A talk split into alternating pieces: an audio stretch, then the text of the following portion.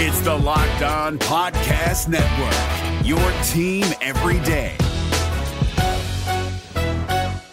Jackson Gatlin here, host of the Monday edition Locked On NBA podcast. Every Monday, I cover the three biggest stories in the NBA with the local experts from Locked On. It's an awesome recap of the weekend of the NBA and a look at what's ahead. Mark your calendars on Monday to join me for Locked On NBA podcast, available on YouTube and wherever you get your podcasts.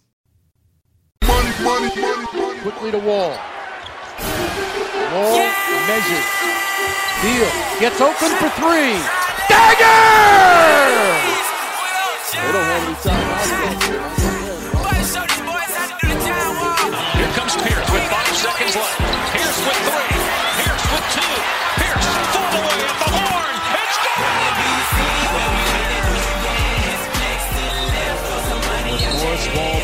Beal, and Gortat. Porter can't find anybody. He gives it to Wall. Working gets Bradley for three.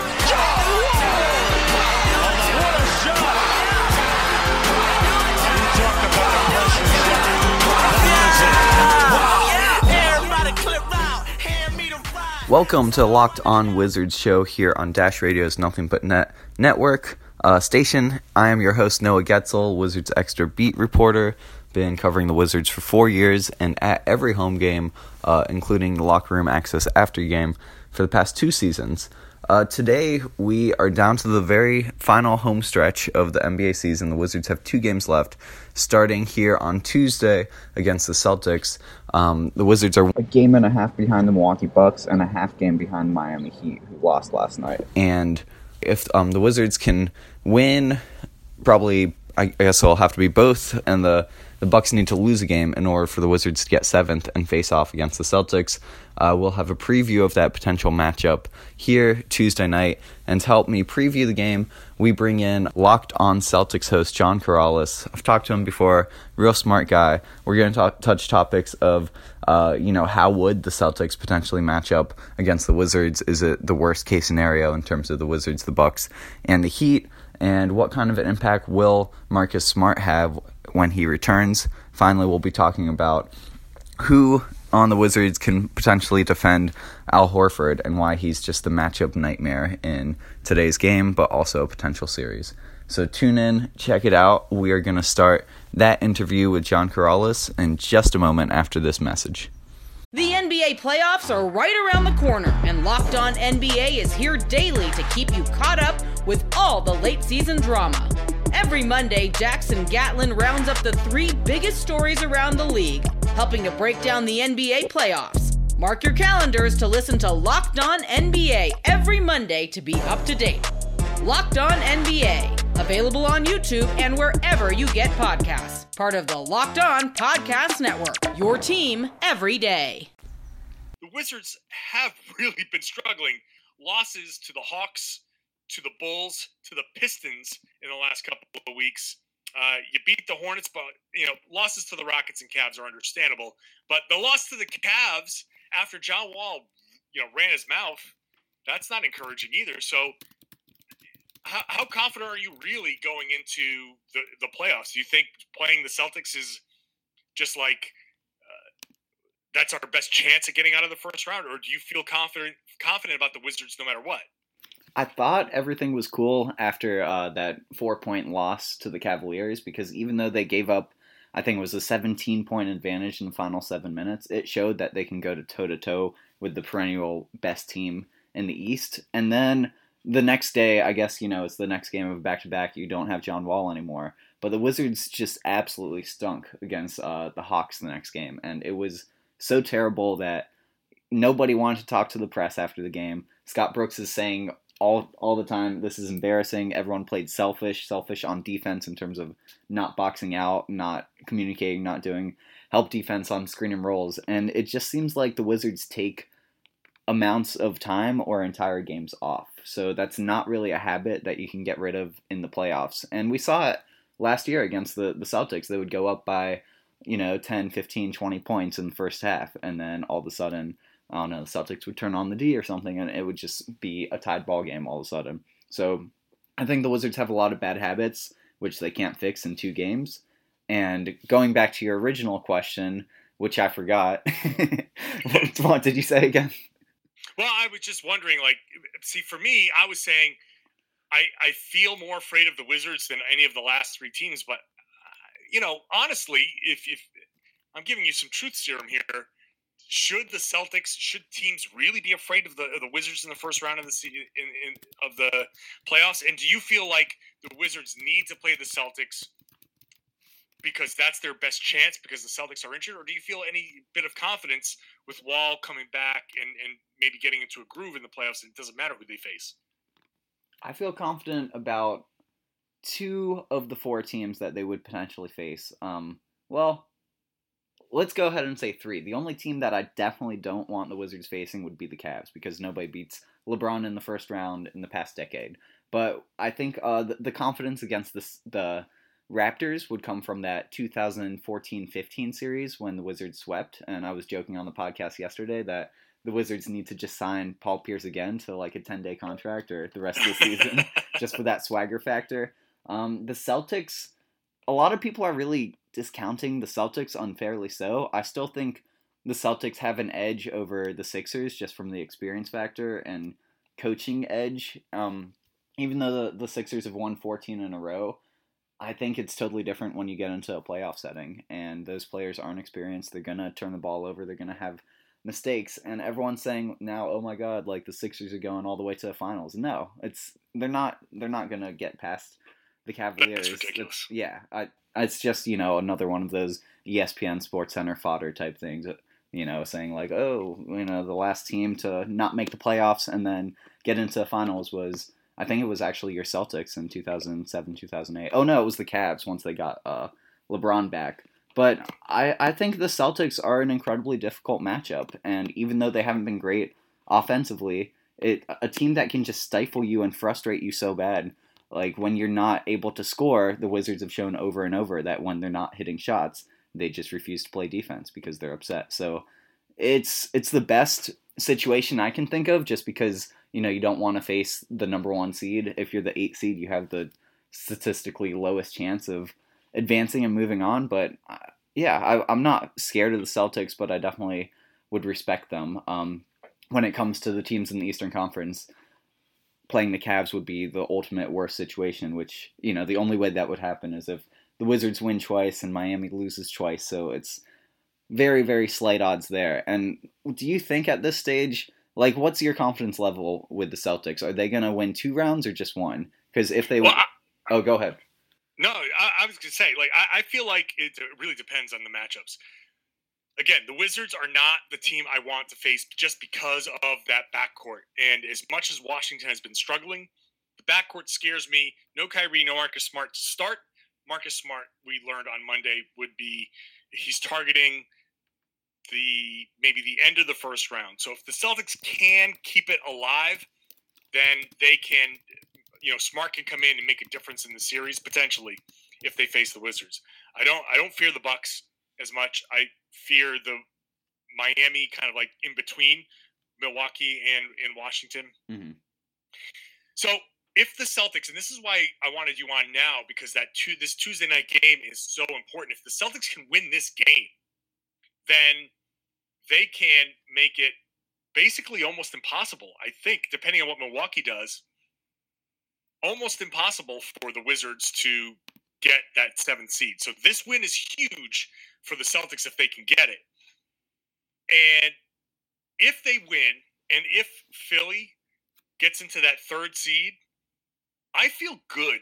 I feel good about going against whomever comes out of that. And I yeah. say it that way because I'm not 100% sure that Philly comes out uh, in a first round series, even if they play the Heat or if they pay.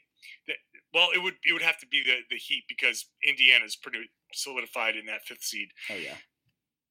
So I, I I wouldn't be shocked if Philly lost to the Heat because the matchups are okay. Uh, you know, Whiteside against uh, Embiid, they've had they've had their battles.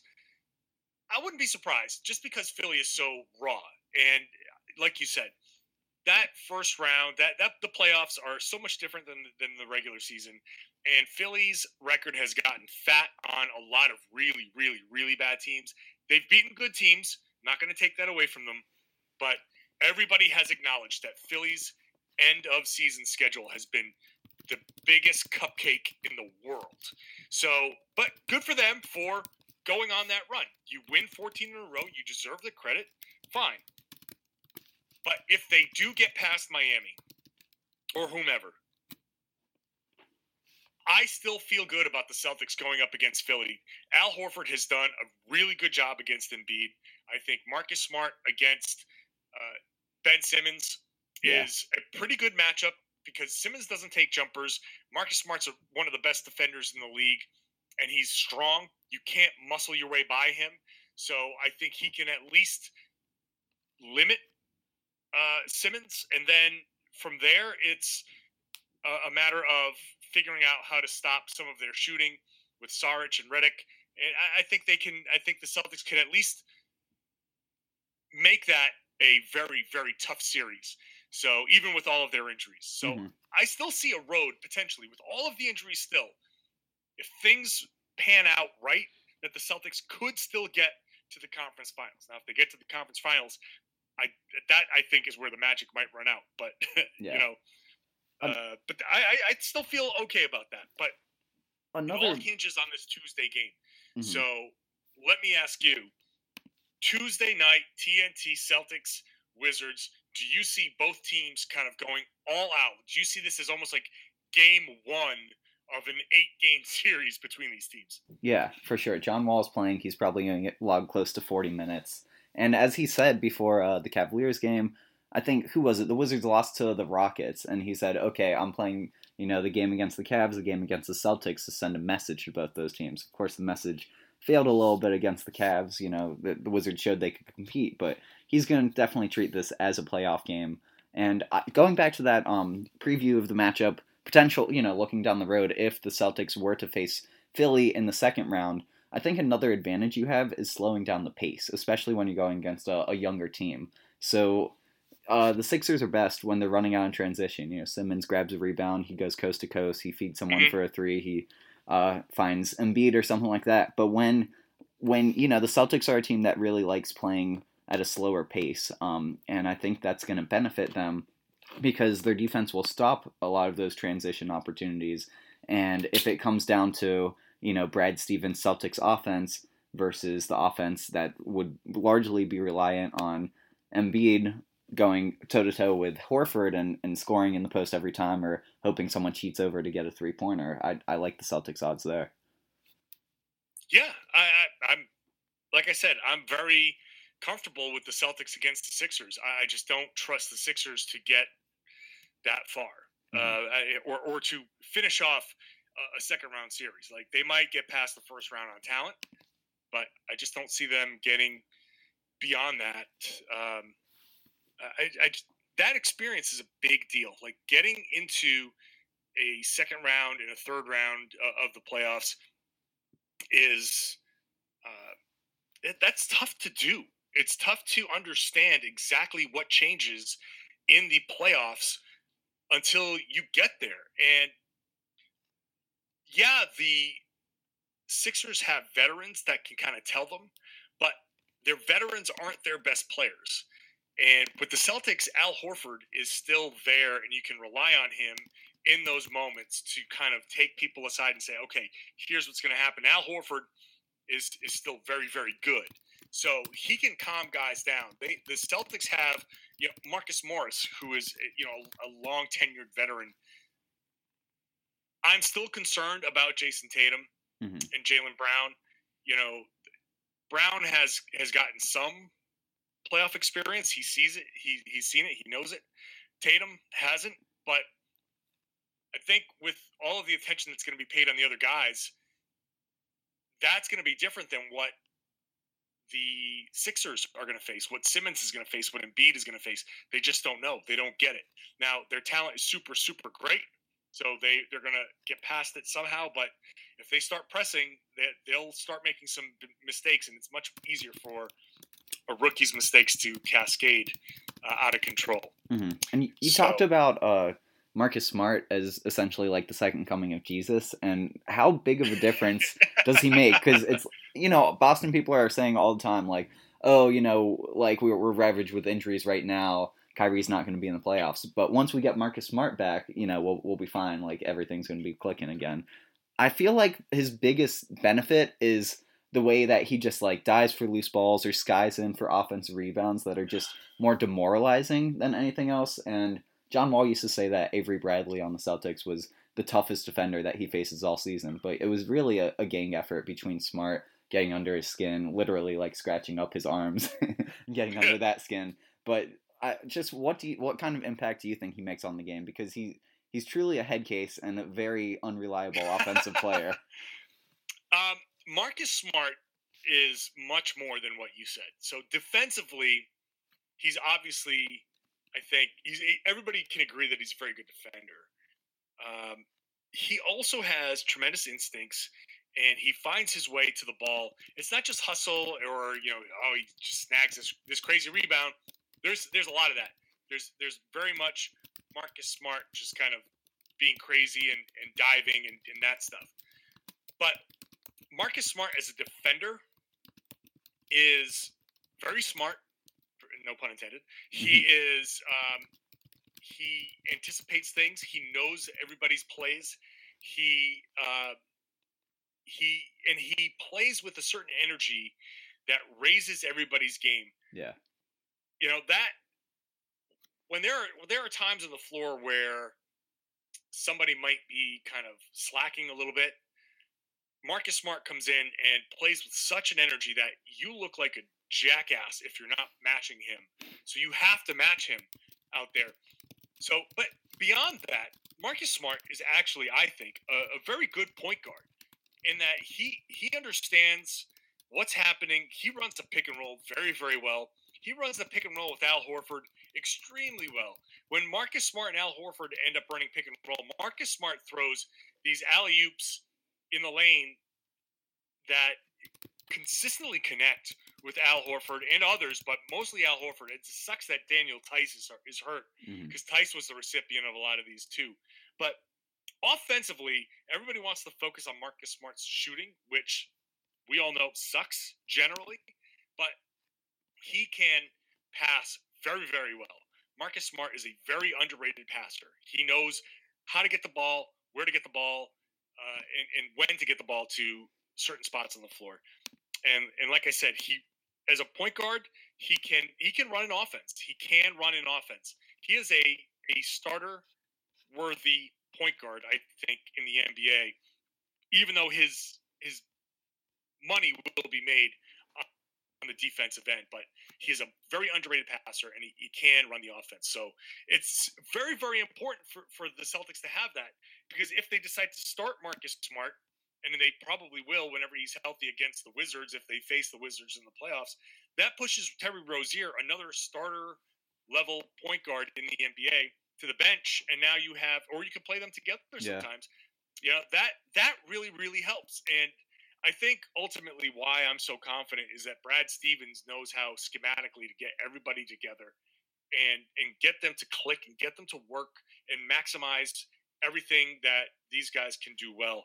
And you know, Brad Stevens gets a little bit of shit for his playoffs. I, I because I, I don't know. Early on, he overachieved so much in the regular season that when he got to the playoffs, it didn't go well. They should have never gone to the playoffs that first year they did one under him. Right. Uh, I think he's done a, a very good job in the playoffs uh, coaching. So, but I, I'm, Yeah. I'm I'm confident. This is why the Celtics are uh, Celtics fans are so confident with Marcus Smart coming back. He just changes the entire dynamic, and he you, you just elevate him to the top, and you push some of these guys who've been working so hard. You push them down onto the bench, and, and that really just helps you come playoff time. I think it's it's a very similar situation with John Wall because he's the type of guy who, when the Wizards are out there clicking and getting you know steals and turnovers and blocks and transition easy buckets, they're absolutely unstoppable. Um, I don't care which defense you are. You know they can do that against Golden State. They can do that.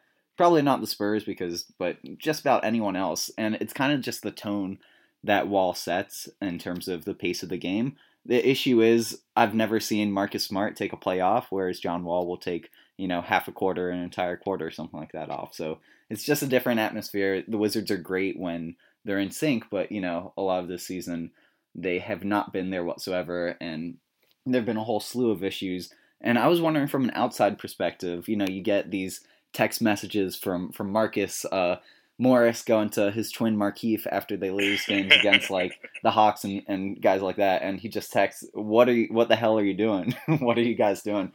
From your perspective, what's wrong with the Wizards, and can they still win a playoff series, or is it too deep that you know it's it's just I don't know. Is it immaturity? Is it lack of ability to have team chemistry? Is the team not composed well in terms of the, the organization and the roster? What do you think is has been the biggest weakness when you discount just John Wall's injury this year? Well, you know, I I feel like there's there's still I don't know maybe some coaching issues that are going on here. Um, there's some. I, I'm I'm curious to see what the players really think of playing with Wall. It's not that I I certainly don't think the Wizards are better without Wall, but I wonder if there's some things that Wall can do to kind of make it easier to play with him. Uh, he, he clearly he's not a great shooter, but um, you know, I, I, just I just wonder if there there are some things you know some similarities maybe to Russell Westbrook mm-hmm. in that he um, he may have there may be a little bit of difficulty playing with him. So you, you saw early on when he was out, the, the, the ball move a lot more. Uh, and, and I've look, I've defended the Wizards in, in that I, I don't think the, the ball movement without Wall is necessarily completely indicative of that being better offense. I think when Wall when Wall is so good, and you got a player that's so good in uh, in John Wall, you ha- if without him, you have to move the ball more to get your shots. Whereas Wall is so good, he could just get you shots. Right. Okay? You know, so you have to make you have to have that ball movement to create some of those things. But at the same time, the ball movement gets other people involved, and there's there's like a a good and a bad side to both of these things. With Wall, it, there there may be a tendency to just sit there and watch him cook, and hope you get a corner three or something like that. But yeah, not necessarily. And, and, and yeah. maybe some of these guys, maybe Porter, maybe Oubre, they, you know, Beal, eh, they they kind of want to, they need to be a little bit more involved. They need more touches. So, as great as Wall can be individually, I think he needs to also understand that some of these other guys, they just need touches to get the, the feel of the game and when you get the ball in your hand, even if you get it and you're moving and you move the ball, you just feel more into the game as opposed to standing there and just like, all right, well, hopefully the defense collapses on John because then he can pass it out to me mm-hmm. and I'll mm-hmm. shoot.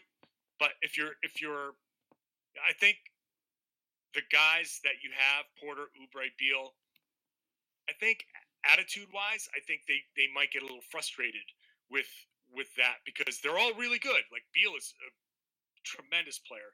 Porter can be really good. is really good, uh, really good young player. If only he could make a shot in the past two weeks or whatever. right, but like if you if you feel like you're really good, but you're watching a guy who's also really really good, and you're like, come on, dude, just give me the ball. I want to do something more than catch and shoot. I want to create too. I want to dribble. I want to pass. I want to do like other things. So, I think the construction of this team the the the youth is is both a good and bad thing because I, I, think they they get a little frustrated with how things are going.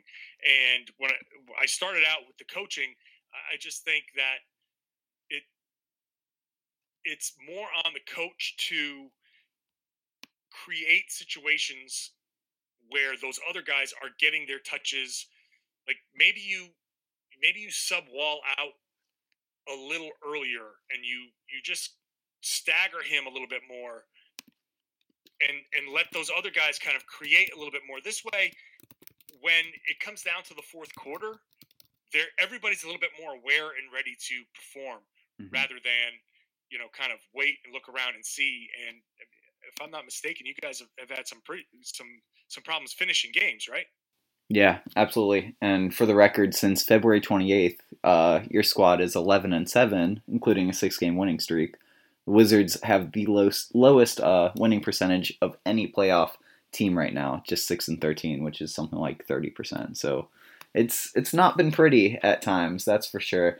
For me, I think uh, on Tuesday, the biggest concern and struggle will mostly depend on the front court of the Wizards, but also the coaching decisions in terms of stopping Al Horford. And he's not, you know, a guy who's going to try and score 25 points or anything like that. But I think just defending his perimeter uh, abilities is not something that Marcin Gortat or Ian Mahinmi will do. And so we'll see if how quickly Scott Brooks goes to a smaller lineup where uh, Markieff Morris is, is guarding Horford instead, and that's that's a, the biggest key matchup um, in my mind. What do you think will determine the outcome of this game well, on Tuesday? I completely agree. I completely agree because that that was what swung the series for the Celtics last year was Al Horford being able to take out um, Gortat and and just basically completely render him useless. You Gortat's biggest strength against the Celtics is being able to crash the board and take advantage and get some offensive rebounds and, and really blow up. Yeah, the Celtics are the number one defensive team, but if you can go in there and get offensive rebounds, then you you can really turn them into a, a mediocre defensive team mm-hmm. because mm-hmm. that's not getting a stop and, and you're you're getting putbacks and you're drawing fouls. You can live at the line, live in the penalty. So, uh, yeah, I think if they, if the Wizards can go small and take advantage of that, I mean, that's that's the lineup that I think on Christmas Day is what killed the Celtics. That you go small and you try to take advantage of. You go like what it was Wall, Beal, Porter, Oubre, and Morris, if I'm not mistaken. Mm-hmm. That I mean that that five can give the Celtics a lot of problems because they can run, they can defend, they can, you know, they can run the Celtics a little bit ragged. So uh, if if the Wizards don't do that, then great. Um, I think the Celtics are though a, a little better constructed, and I'm really really curious to see how or if Greg Monroe can be a matchup problem in a Wizard series. And, and Tuesday night, we'll really figure that out because he'll get minutes. And who can guard Monroe on the Wizards? I mean, Markieff is too small. Monroe can shoot over the top of him. Gortat is uh, too slow, and he won't be able to keep up with the spin moves anymore. Maybe Mahinmi, but it, this could be an opportunity for the Celtics to kind of use Greg Monroe in a way that maybe people weren't expecting. He could be uh, a wild card in in this game and in a potential first round series against the Wizards. Absolutely, and it was Marcus Morris uh, last game who was just toying with Oubre because he he didn't have the strength to take him, and Marcus was hitting all of these, you know, like lower your shoulder, lower your shoulder, get better position, then just fade for one of those smooth fadeaways, and he was hitting that nonstop, and that was the lineup that was missing basically everyone. I think uh, Jayson Tatum was the only starter who was actually playing that game when it went to double overtime. So that'll be an interesting matchup. Who can guard Marcus Morris? Absolutely. Um, get your popcorn ready. It's going to be a game. Yeah. uh, all right. Well, we'll see what happens. You know, and then if uh, if this does end up being a first round matchup, we'll end up talking again. We'll do a whole series mm-hmm. preview. By the way, John, I loved your um, basketball and music kind of uh, podcast. I forgot who your guest was, but it was really oh, cool personal Adams. history. Okay, Dart Adams. Yeah, that that was a that was good to hear because it you know people don't like Slam Magazine definitely uh, is one of like the perennial integrators of those two. But I think just hearing your own personal experience about how when you were going out playing pickup outdoor in the summer and people would be blasting you know these new songs you've never heard from before uh, from from their cars. That was just a a really cool yeah. personal experience. So thanks for sharing that. That was that was good oh, stuff. Awesome. Yeah, that was that was great. Awesome. Hey, by the way, nice nice. Might as well plug it. You go back and search. It was me and Dart Adams. Search for the uh, basketball and music podcast. That was awesome. Thanks. Cool. Well, it was good talking to you tonight, John. All right, man. I'll talk to you later. The NBA playoffs are right around the corner, and Locked On NBA is here daily to keep you caught up with all the late season drama. Every Monday, Jackson Gatlin rounds up the three biggest stories around the league, helping to break down the NBA playoffs. Mark your calendars to listen to Locked On NBA every Monday to be up to date. Locked On NBA, available on YouTube and wherever you get podcasts. Part of the Locked On Podcast Network. Your team every day. Hey guys, Noah Goetzel once again. Thanks so much for listening to today's show with John Karalis from Locked On Celtics. A great conversation there to talk about the Wizards and Celtics matchup and a potential series. I'd be talking to him a lot more if that's the case. So, uh, thanks again for listening, along with listening on Dash Radio's Nothing But Net station every Monday, Tuesday, and Friday at 9 p.m. 8 Central. You can also tune in to the podcast every day by visiting, subscribing on Apple iTunes. You can also subscribe on Spotify and Google Play, listen on Stitcher. Um, check us out. We post the links to every podcast on Twitter, and you can also visit lockedonwizards.com for all the insight on the Wizards that you could ever want. So, one more time, I am Noah Goetzel. You can follow me on Twitter at Noah underscore Goetzel. That's Noah underscore G O E T Z E L at Locked On Wizards is another account you can uh, follow. And finally, Wizards Extra. No E, just X T R A. Thanks so much. That's our show.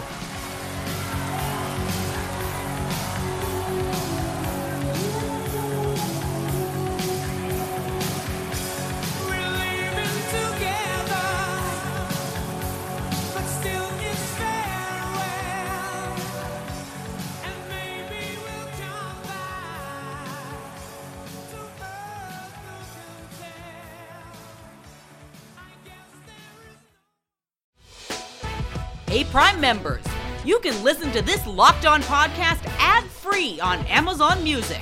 Download the Amazon Music app today.